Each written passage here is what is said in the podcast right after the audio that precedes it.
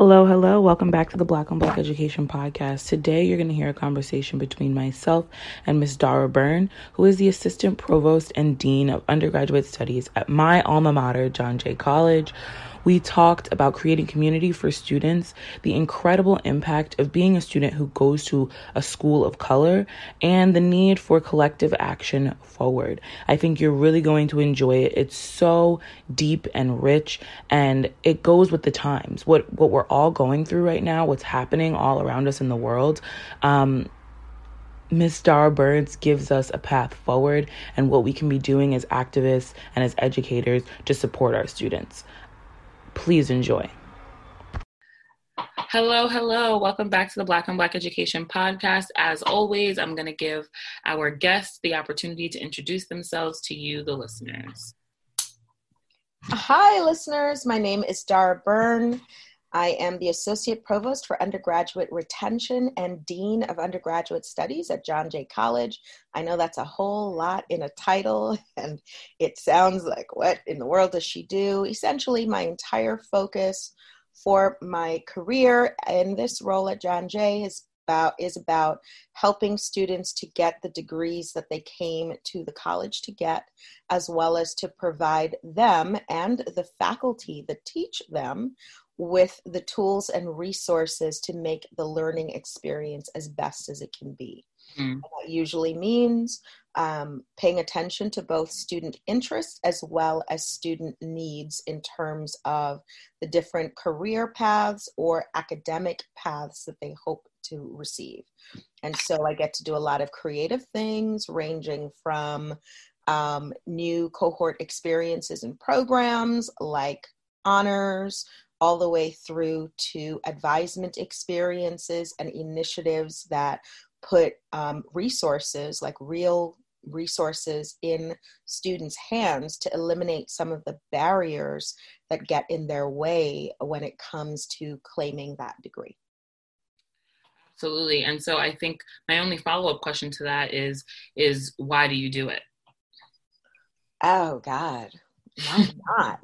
why not? I mean, you know, uh, one of the things that is important in the context of thinking about structural racism that we're going to get into a little bit today is to remember that schools are a part of that for every aspect of schools, from the tertiary level all the way through to higher education.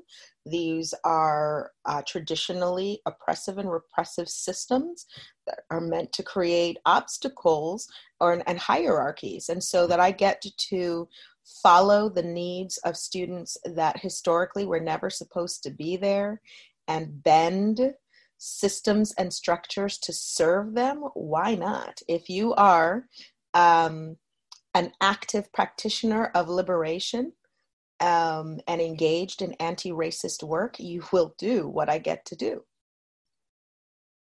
I love that. I love that. And so, um, kind of moving moving into our current state of of, of, of the world and of the country, um, I just kind of want to give you the opportunity to talk a little bit about um, on a really on a really like person to person individualized scale those who are listening what are what is if you could give them i'm going to even push it down to the three sentences that culminate um, what people need to be doing or what they need to start to be doing what would what would that be?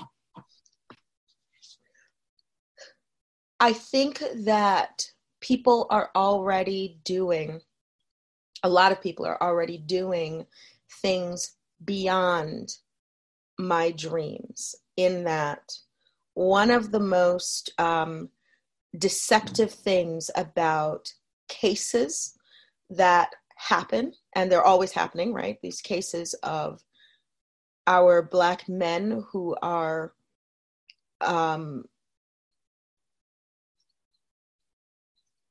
tortured, murdered at the hands of racist institutions to focus on a case or a person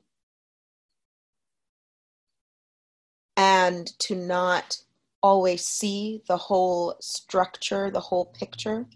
And what I felt encouraged by, if we can even think of that kind of a word right now, is the, the volumes of people from all walks of life, particularly Black people from all walks of life, that are honoring both George Floyd and others, countless others, as well as very clear about criminal justice reform, um, wealth inequities, and things of the systemic nature. And um, the level of sophistication in social protest and movement and organizing is here. I mean, there is no doubt about it, especially because these are very young people that are in the streets that are making their voices heard, but they're speaking to very big, broad issues at the same time as being enraged over the life of particular people. And that is truly, truly a remarkable thing and something that I'm very proud that I get the chance to bear witness to because that really says to me, and I know this is beyond three sentences, but that really says to me what it is that people are fueling their minds with, what they're reading, what they're talking about, what they're thinking about, and they are right on the money. Oh, okay. Uh, listen, it deserved more than three sentences. And so I kind of want to want to go back. We know where you are now. We know what you're doing now and how you're supporting um, the movement now. Let's kind of go back to your experience and um, you, you articulated to be coming from a strong black family a strong support system um, what does it look like to start to implement that feeling of support uh, that you had from your family uh, and the education that you received from them and how do we begin implementing those into an, uh, our education system yeah so I, I think that at the foundation of my life has always been this um, understanding that the things that I'm doing is not for gratification of self. There is a network, there's a community, you have the ability and lots of options on how you define that. But there is no valor or glory in everything being about me. I didn't get there by myself, uh, but certainly when I get there, I'm not in it for self. And that thing of um, service above self, community above self, uh, my people with the ever shifting and shape changing definitions of what my people means above self has always been there. Um, and so, uh, from the earliest that I can remember, there has always been this sense that I was not alone. And that if I feel alone, or that I accomplished a thing, or that I was the only person in the classroom that looked like me, that I wasn't really by myself. And um, that sort of purpose driven life came from that for me. And uh, the longer that I live, the more that I find that that strain, that sentiment is um, pretty common and pretty connected around uh, other people who um, seek to do things with the collective in mind. And in fact, the collectivist orientation is very African, is where we come from. And many uh, families and communities in the Western world, in the African diaspora, still practice and teach this. And for me, it has been um, a guiding light in the sense of both um, being able to survive in environments where um, I was racially isolated, where the knowledge of my community was not wanted, if not actively excluded, and that my um, excellence as an intellectual person in the classroom and outside of it was um, denigrated, ignored, or even questioned in terms of um, whether I really did that myself. And so having this real sense that I was never alone and that I had a whole community and a whole history and a whole collective identity was always like that armor. Um, and I think in many ways, when we look at what it takes to um, combat structural racism and to help even just a student um, who has had the brunt of the effects of a racist structure impacted on them making their way through school. That idea of um, communities and connectedness is really a, sort of like a good blueprint of where to go forward from there. Um, and it's probably one of the things that I'm most proud of in my work at John Jay is taking that background that I have and that sort of instinct I have about that to create spaces, community spaces for students, not to give them formulas for what to do, but to give them places and spaces where they are free to question, to challenge, to interrogate, but to be with each other in however you define that each other, right? And so, I mean, I can speak from experience, the sort of um, communities that have been created at John Jay have given me what, what I needed. Um, Yay! In terms of my, my intellectual striving. Yeah. And so um, that that's incredible to hear.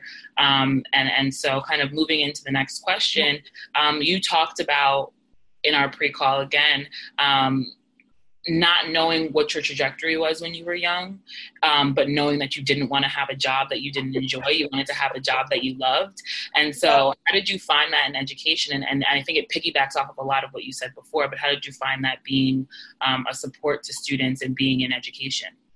Yeah, I mean, that's a that's a, a thing I like to talk about a lot because I think that sometimes talented people or ambitious people because you certainly they're they're certainly not mutually exclusive um, think that they should have a plan and they should know where they are going. And uh, i didn't I'm, good at a lot of things but i just did, never had a plan and I also faked it a lot and told people I knew where I was going long before I did. And by holding out on this idea that I don't really want a job where, you know, I'm going to complain about it Monday through Friday, spend my weekend um, counting down the hours because, oh gosh, I've got to go back to work and complaining and so on. I never wanted that. And I knew a lot of people who lived that way. I just never wanted that. And I couldn't imagine spending like 40 years working at something that I hate or working around people that I hate. Because, you know, people have jobs that they don't like, they talk a lot about their coworkers and who they can't stand and things like that. And it just seemed like a horrible way to live. And especially to go through all of this work of learning things to um, that that is where your unfilled energy goes um, and so i stayed in school for a long time because i just did not want a job and in fact i think if i had found something exciting to me in uh, undergrad kind of like what you found I would have had a completely different path. I would have followed that and then kept pursuing things that were exciting to me. It didn't happen. So I just stayed in school. And I was lucky in that I was good at school. And I, I mean, I love school, I love learning new things. So I found a place that I could be. Um, but a lot of people don't have that. A lot of people, it's not school either. They don't see it and, and and so they get in this space right and so um, what actually ended up happening for me was that i um, was in graduate school and it was very expensive i was in the united states for graduate school which was a high dollar amount in comparison to uh, the canadian dollar and i felt so bad about how much my parents were spending for me to be in school. And there was a teaching assistantship position available. And i begged and wrote letters and cried and pleaded and got an interview and got the, the got a fellowship to to teach. And that came with uh, tuition and a stipend. So it i mean it pretty much eliminated most of the costs for my parents so that's what i was in it for and uh, the first day that i walked into the classroom and i didn't even start to do anything i just walked into the classroom and looked out at the class and it was like everything fell together. I just knew, my God, this is where I'm supposed to be. And it's a funny thing to say, given that I've been in higher education for so long. I had a bachelor's, I had a master's, I was in my second year of a doctoral program, and it never occurred to me that being a professor was a thing to do or a thing for me to do. And um, and it just all came together. And what I realized is that I don't like school. I like what knowledge and the exposure to new thinking, new information, what that does to the mind and the person, what it opens up for you. And that the greatest piece of it for me is what it's like to be a companion to somebody else who's on their journey. In that, what you can do in 15 weeks in a classroom, in setting up lines of inquiry, conversations, things to read, can help people to think about things and challenge and test themselves in ways that they hadn't thought of before. And while you're not responsible for what they do with it, you can play a very significant role in opening up somebody's mind to processing stuff um, and equipping them with the tools to grapple with things that may not have happened had it not been for your class. And that was compelling for me from the very beginning and brought forward this idea of a very disciplined way of thinking about curriculum, a very disciplined way of thinking about the classroom. That it isn't just a bunch of people that happen to be there, but the person who is leading is really leading. They're leading you through a conversation they're leading you through a series of exercises and they're leading you through particular kinds of questions. And if you are not paying attention, then you will miss the intentionality of what that person thinks is critical at the moment. And so teaching became a great space from that very first classroom in 2001, a place where I could really practice what it means to me to engage with 30 minds on a topic that I think is critical for them. That is a powerful, powerful space to be in, right? And um, all that's happened over the years is that 30 minds per class changed to 120, changed to 600, changed to 13,000. That's really what's happened is that I get to spend my time thinking about what are the kinds of things that we need to do as a whole institution or as a whole collective, especially when 80% of the people in those in, in that institution are coming from communities that have been impacted by structural racism. I mean, what then? What would you put in your curriculum? What kinds of questions would you ask? And so on. We can leave it up to chance. We can leave it up to what faculty decide to do, or we can be intentional and ask the questions and engage in those conversations. Again, not as telling people what to do, but if you don't bring it up, you don't know what people want to do, you don't know what questions they're asking, and you don't you certainly don't build safe communities within institutions for people, especially faculty, to think about how they would practice that in the classroom as well. Yeah, I love that. I love that. And so it just kind of leads me to to to want to talk about your experience at Howard. And it yeah. leads me to want to talk about um, not too long ago, I had a conversation with my best friend's parents where we both were talking about our decisions and choices on where we decided to go to school and um, how we weren't really intentional about the choices that we made in, in when it was time to, it was decision day. And how we, we wish we thought more about going to an HBCU or we wish, and I don't want to change anything about my college experience because I loved my experience at John Jay, but Thank God. I wish I would have considered yeah. um, other places or other things and other ways that I could have I could have um, experienced my undergraduate. And and the response to that was, well, that's not the real world. Howard isn't the real world. The real world isn't isn't a bunch of black people. Those safe spaces, the way you're going to feel in that space is not real. And I kind of posed to them, well, well, why is it that Xavier University churns out the most black doctors. Like why is that? And successful doctors that go out into the quote unquote real real world. So i kind of want to just talk a little bit about the strength and the beauty of going to an hbcu going to a minority serving institution as a minority and how it's kind of helped frame your belief systems and your path um, forward. Yeah. So um, there, there are a couple of things to say on this. Um, there is a school for everybody Okay, there's a school for everybody. I truly believe that.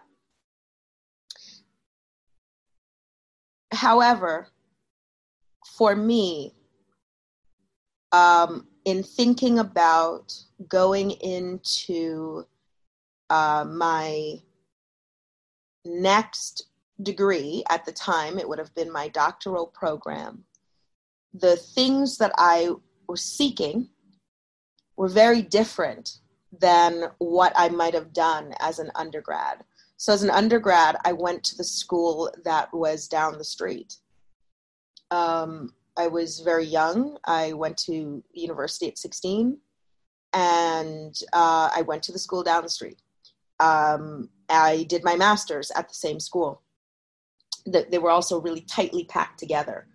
And at the time, the thing that was really bothering me was that there were, and, and I'm sure some of your listeners will have this experience. Um, and I want to point this out as I did to you the other day because it underscores how little things have changed country to country, places around the world, how difficult it was to find curriculum in my university that reflected where I where my mind was going and what I was interested in in fact, most of the courses, I just brought it with me. So um, I did a double major in sociology, anthropology, and English. And in um, I, a lot of the courses that had um, content on race were at the graduate level. In fact, I got some of that in the undergraduate because I wrote to the professors and asked them to let me in and one of those classes changed my entire life. The the the a sociology professor she changed my entire life. The first class i took from her was called race gender and citizenship and the second one was something along the lines of race in the public sphere. Those two classes changed my life. Um, and so i saw what it was like to be in courses that were feeding the whole me the intellectual self and the socially connected black woman. And i'm throwing these things out there because i think that a lot of people survive institutional structures through bifurcated experiences. So this is the person i am to work with. And then when i go home and i'm with my friends and my community, this is the the sense of self that I practice. Um, and I had I had all that. In fact, I still do that to this day. There's a there's a dean that people work with, and then there's a Dara that people kick it with. Sure, but at Howard, what they gave me was a place where I had those bifurcated experiences, but all on the same campus. So the professor in the classroom with other students that looked like me was the public self that people experience today as Dean Byrne. And then down the hallway, I was Dara, right? So it was the, it, it, so what I moved in on was the public and private senses of self as I wanted them to be, not as what was informed by the way that I interact in institutional institu- institutions that were not designed for me. And I was at a place in my life where I, I would not have gone to graduate school if I wasn't in a place where I could ask and answer those questions.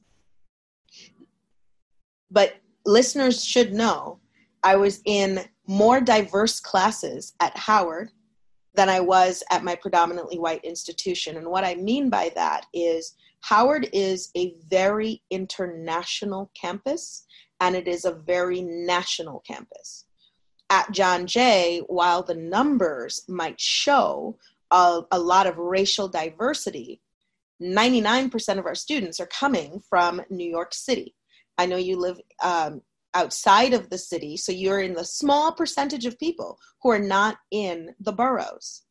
The bulk of the students are coming from New York City public schools. On top of that, at Howard, you're going to have students from all of the countries, coming from all kinds of countries, all kinds of states, and you're going to be in class with white students, with um, Asian students, with students from the Middle East, with students from South Asia, especially at the graduate level.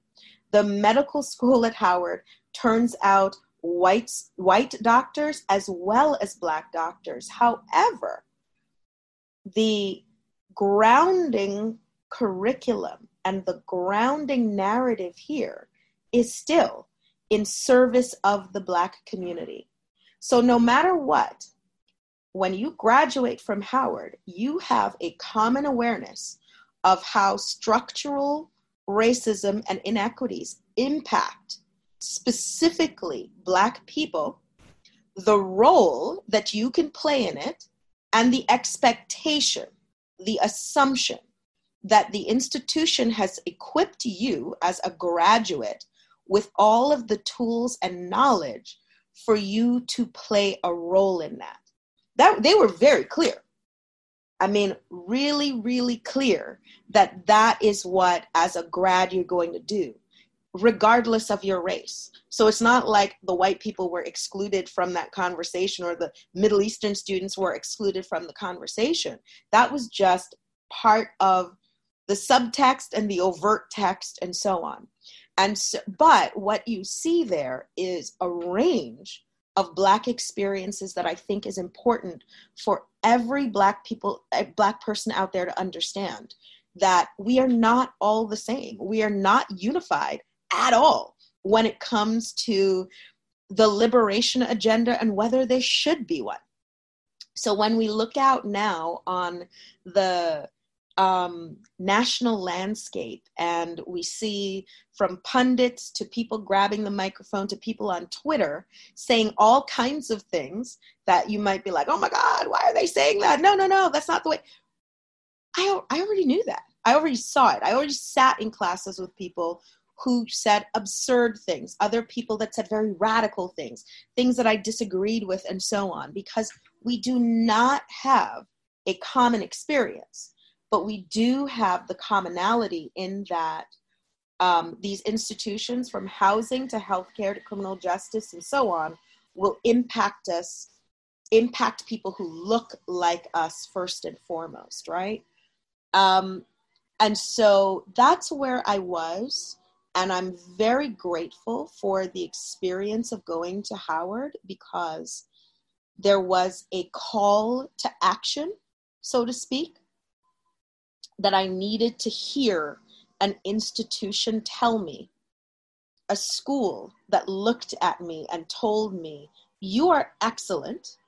And when you get out there, we expect you to reach back and help. Period. You do not have a choice in that. And um, there was something about that that um, I feel in my heart uh, fulfilled me um, after decades of being on the periphery of every institution that I came in contact with to be inside a space that not just wanted me, but they had expectations of me to to do things, right?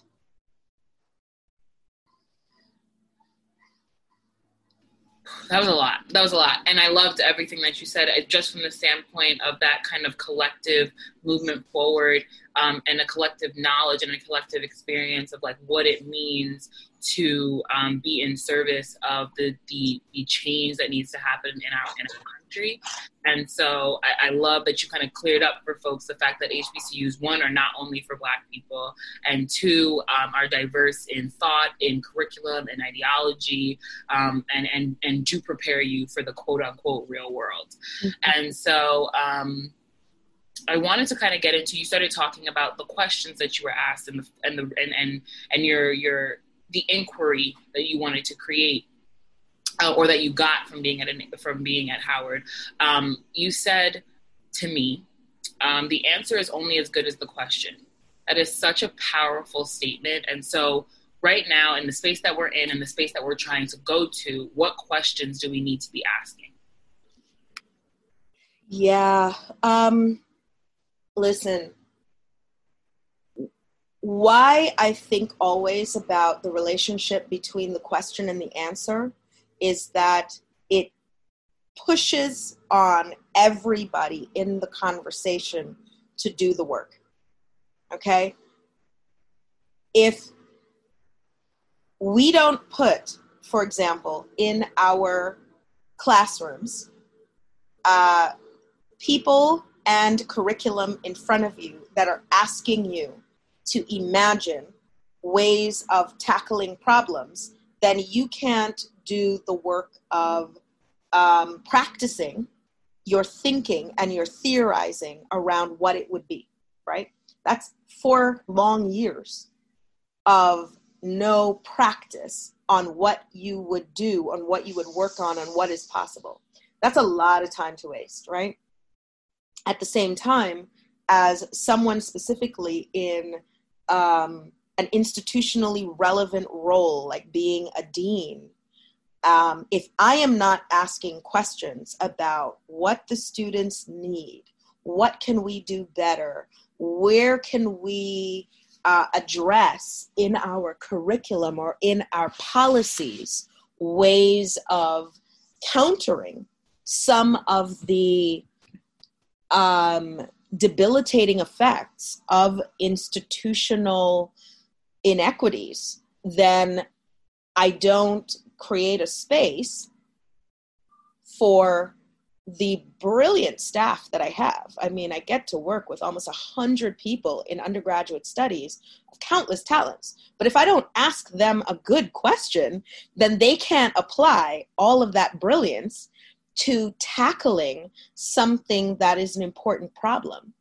and so it's a it's a relationship that really matters the question and the answer and so i do think specifically all schools are at the moment right now where we really need to ask the question about what is it that we are asking our graduates to do most schools don't do that Okay? It is implied in the concept of what a university or a college does, right? Um, you know, schools are, are really great good citizen projects, right? So people learn a whole lot of stuff. They learn ethics, they learn collaboration, they learn all of these things to be really good out there. Critical thinking that we tell you guys every single year that you're working on, to, to do things out there. But what we see right now is that we have a global structure that needs to be moved faster than what is happening now. Okay? Um, And when the work comes together, things happen and it's great. But is it okay to just rely on students finding it there? Or are colleges and universities compelled now? I mean, as in, we must be way more intentional in how students get there. And it's an important question because we certainly uh, emphasize that all students are, you know, you are free thinking beings who have choices. But when we look at, say, missing things like civics curriculum, missing things like, um, you know, public discourse, public rhetoric kinds of things um, from across a number of, uh, um, you know, intro options, the ethics classes, the criminal justice reform, um, inequities and injustices, and so on, are these things that need to be foundations everywhere in terms of what the expectations are for a college grad, right? I think it's I think that question we've all been kicking it down the road for a while. Certainly, a lot of um, liberal arts institutions are excellent at this, excellent. But under resourced institutions, schools where students are relying primarily on financial aid for their courses, where they have to get in and get out relatively quickly in order to continue their journey and so on, we have a lot of a, a lot of challenges in in making some of this thing work. But what we're seeing is that we really need to take stock of what we're putting into the curriculum in order to equip students in um, seeing society, not seeing their society, but seeing society and how it impacts varying groups of people, whether you are part of that definition of the people or not.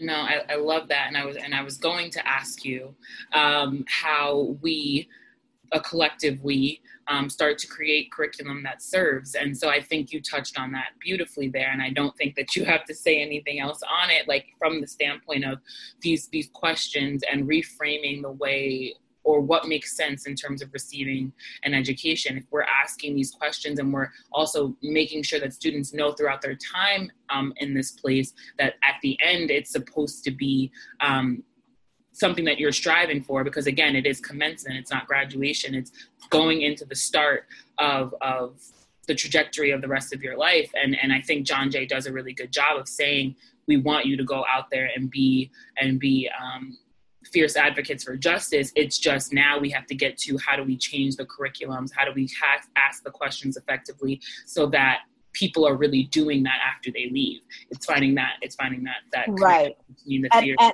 and, and, and I and I think too, it's important for people to understand that there are lots of ways that you can change a curriculum, right? And what I'm not talking about is creating a course, right? So we can create all kinds of courses that are subject to student enrollment. But what I'm talking about is the curriculum around justice, for example, and sitting out from my seat at the college, what that means is what is the curriculum that 13,000 students are engaged with? Um, right? It's a it's a it's a big question. And so how do you make it such that all of the students have in, engaged in certain kinds of things? At uh, john jay what we have done is um, in the uh, the justice core classes the 100 and 300 level um, that's where those courses are where you can take um, specifically things that reflect what John Jay thinks about as questions of justice. Um, so it's not that it doesn't exist in the curriculum. Is it enough? Should it be um, more than six hours of your curriculum? Should it be 12 hours? How do you make that work, given that they also have to take between 50 and 70 something hours worth of classes in their major and things like that? So it's a very, um, it's a big question of how do you make it work. I think John Jay has a lot of faculty that are very committed and interested, but it's also possible, um, since that's at the course level, without a lot of framing and intentionality and advisement and guidance to students, you can luck into these courses or you could completely miss it because you don't necessarily know where to look, right? And so that's an institutionally important thing to think about is how do we frame for students these are the critical things that are happening in your world or that are going to be happening in the world that you are going to inherit. We want you to engage with this, uh, short of saying, I demand, because I can't actually do that as much as I want to. Um, I can't actually do that. But these are the things that I really think for the next 10 years, future grads need to be versed in at least two of these. And here's how you can find them. Now, that sounds like an obvious thing to do. It's just that colleges aren't necessarily set up that way for someone to prescribe these are the critical issues and this is what I think you should do. I think I think it's a mistake, right? I think it's a mistake. I think that um, what we see in the world right now is that young people are hungry for answers to their questions. And what a very good college experience will teach you is the ability to frame your own well thought out question with the tools and skills to answer them yourself if we do it right, as I told you before, you will leave asking more questions. But ideally, you're not going to turn around and say, John Jay didn't answer this for me. Mm-hmm. You're going to turn around and apply the skills that you have to answer a question to answer your own.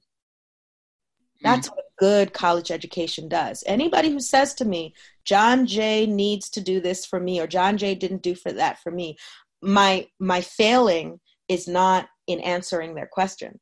My failing is in where the realization is that, oh no, actually, what they gave me was a toolkit to answer any question that I want.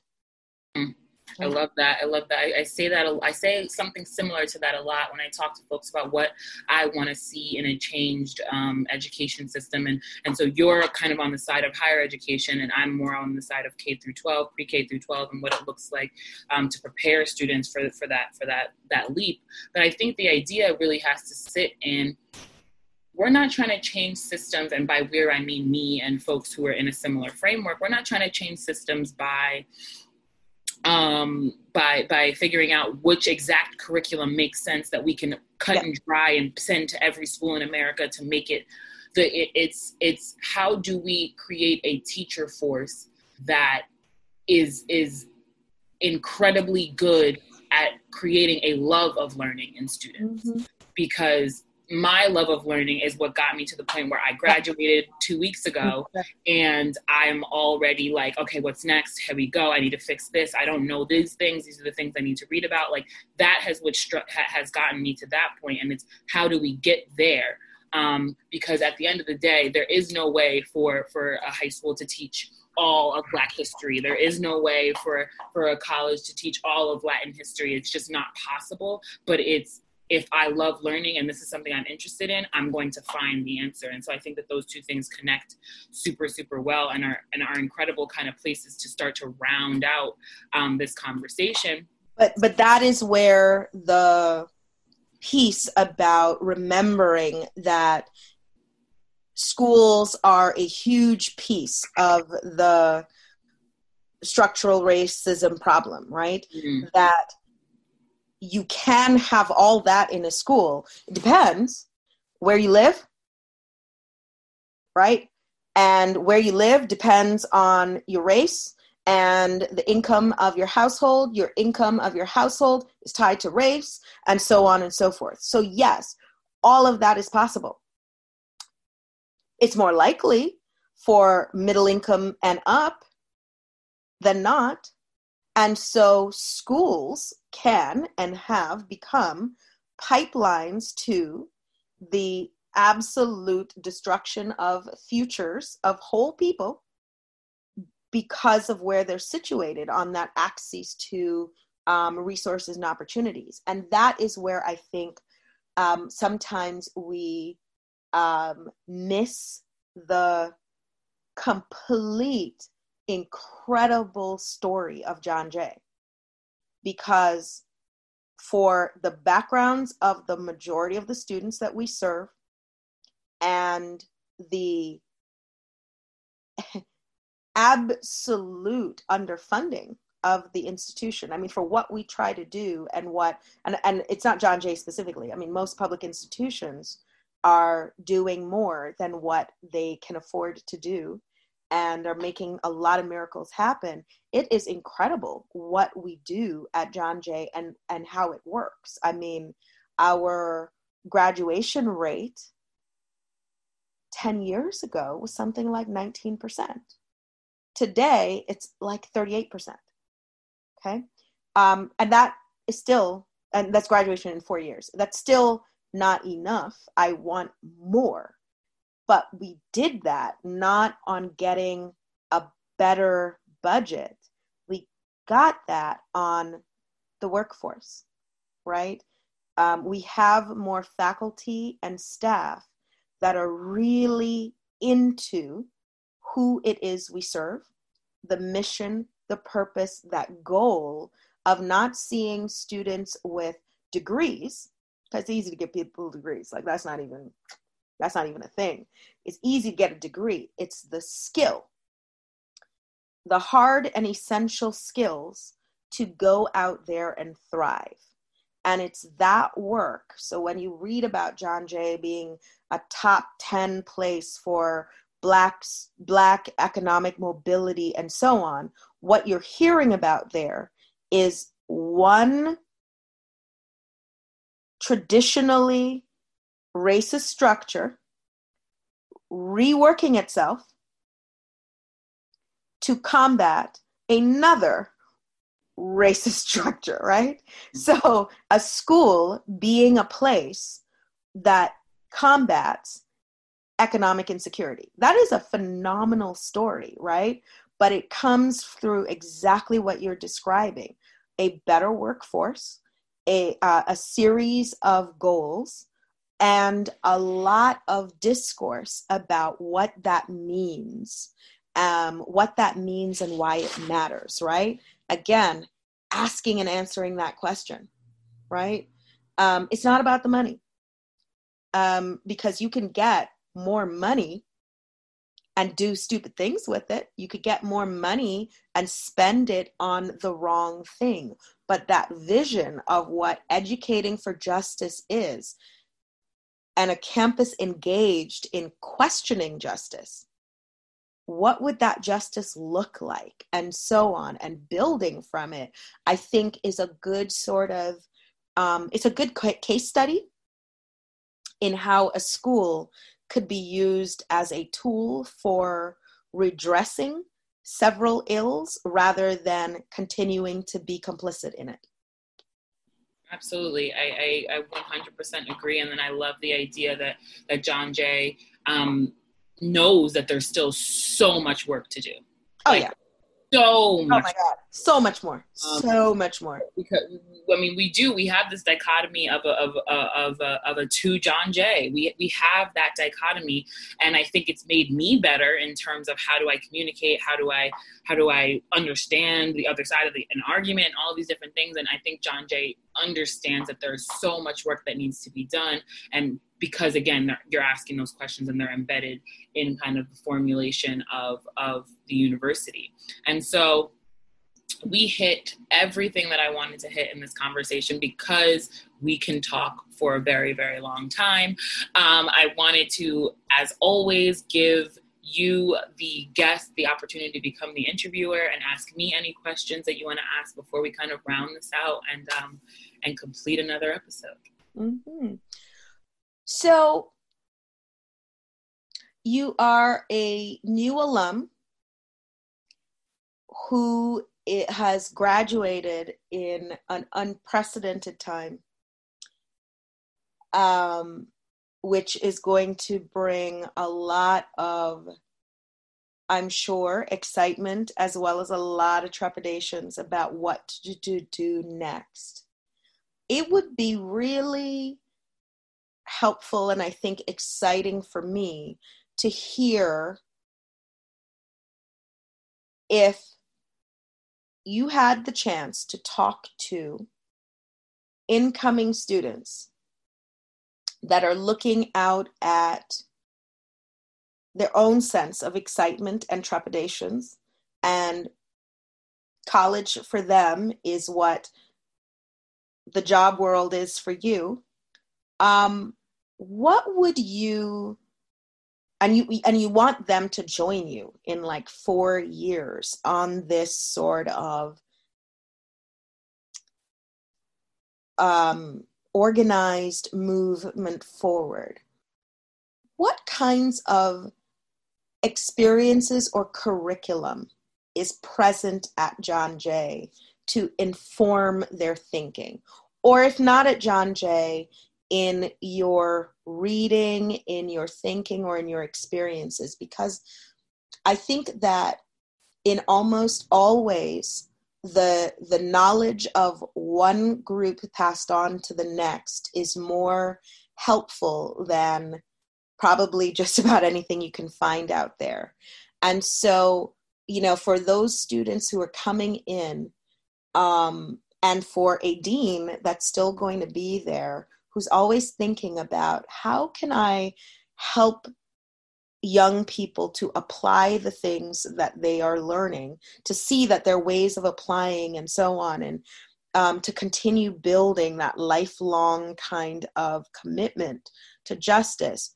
Where do you start? Where do you go? What are the essentials that you think, as a recent grad, new students need to hear about? Absolutely. Um, so so class of what 2024 is that who comes in? Yeah. 2024. I think specifically at John Jay, and then I'll kind of go wider, but specifically at John Jay, take advantage of the resources that are available on that campus. I think it's easy for us to compare our campus and our um, and our college to that of those that some of our friends went to. I know I did that. So, oh, Syracuse has this, and University of Tampa has this, and, and whomever else has these sorts of things that aren't available at John Jay. Um, I, I implore you to kind of throw that out because those places also don't have what we have. They don't have um, a, a, connection to the Vera Institute, Institute for Justice. They don't have a, a um, they don't have a JAMA. They don't have like they don't have a Dean Byrne. Like they don't have um, these sorts of people who it's not a question of how are we going to create create change it's a question of when and and how hard we're going to work to get there and so my experience at john jay has has definitely been crazy from the fact that like i applied to John Jay extraordinarily late, didn't know if I was going to get in, didn't get like a you you were accepted packet until after they sent me my packet to come and take entrance exams. And it was just like and me being like what am i doing? And why am i going to this school? And how like being just super confused like that's how i started to like not being able to wait to have enough money to give back to the place where I came from. And so I think I implore class of 2024 to take the difficult classes. Stop using Rate My Professor because Rate My Professor doesn't work very well for incredible professors because they're going to push you, and the people who didn't want to be pushed are the ones who went to Rate My Professor to complain. Yeah.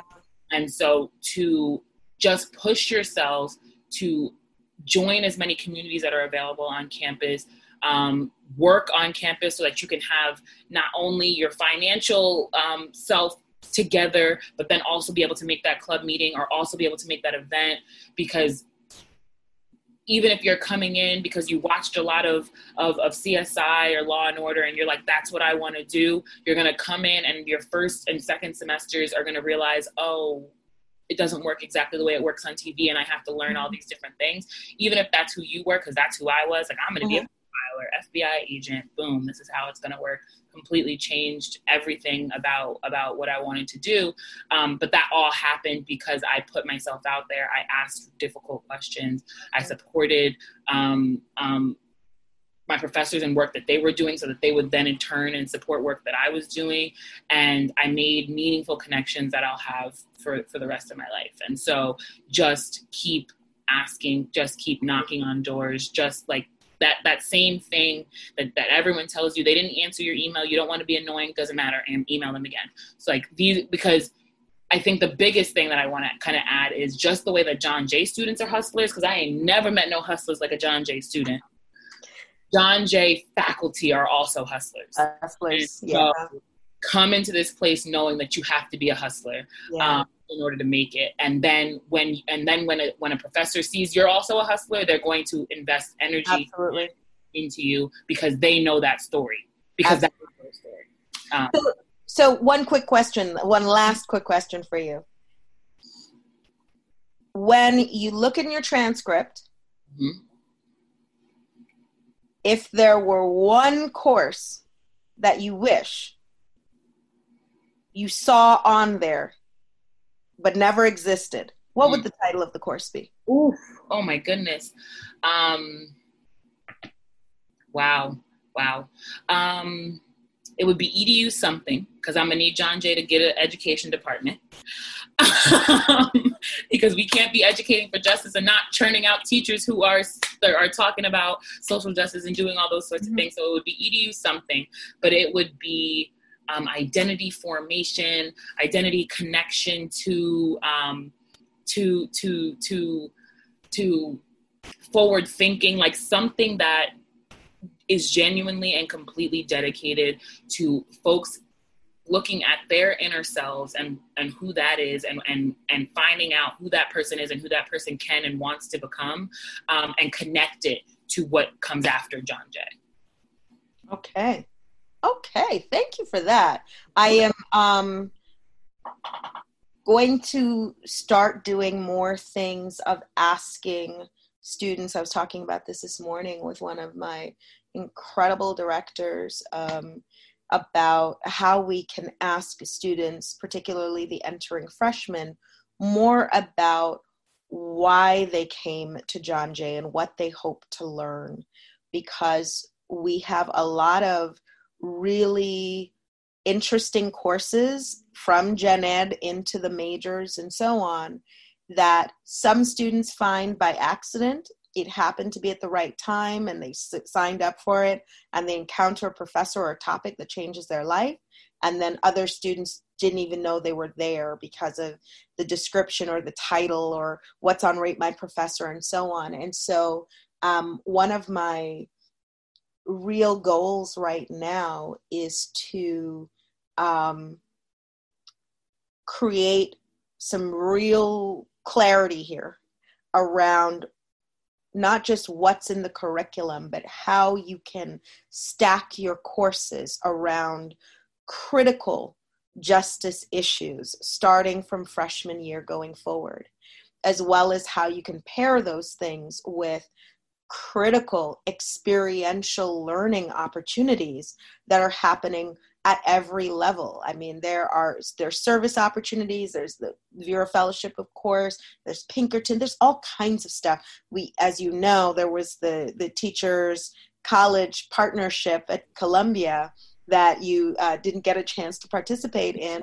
There was the McNair program. There are all kinds of things out there for for you to build experiences that complement the kinds of curricular choices that you're making. So I, I really want to pull these things together, but also keep an open connection to students in terms of what is it that you're interested in or curious about what's the burning question right because um, above anything else my job is to listen and my job is to take that listening and turn it into an understanding that then becomes an action. And I want everybody out there to know that the best curriculum is a curriculum that's reflective of the students and the people that it's serving. And we can't keep getting in that direction if there isn't a, a direct line between us around what is it that you're hungry for? What are you curious about? And the opportunity for me to think about that and connect with some of our fantastic faculty who also are passionate about these things and create spaces in their courses every single day for students to be um, home right in their intellectual journey. So so thank you for that. I'm going to think a lot about that identity formation. Absolutely. And so i always end out i just want to thank you so much for for being on the black on black education podcast. I'm so excited for everyone who is going to listen to this after and i appreciate your um, vulnerability your ability to to clearly connect what it is that needs to happen and, and what you're doing um, to create that. And so thank you so much. And um, yeah, that, that's the end of another episode. Bye, everybody. Thank you for the opportunity.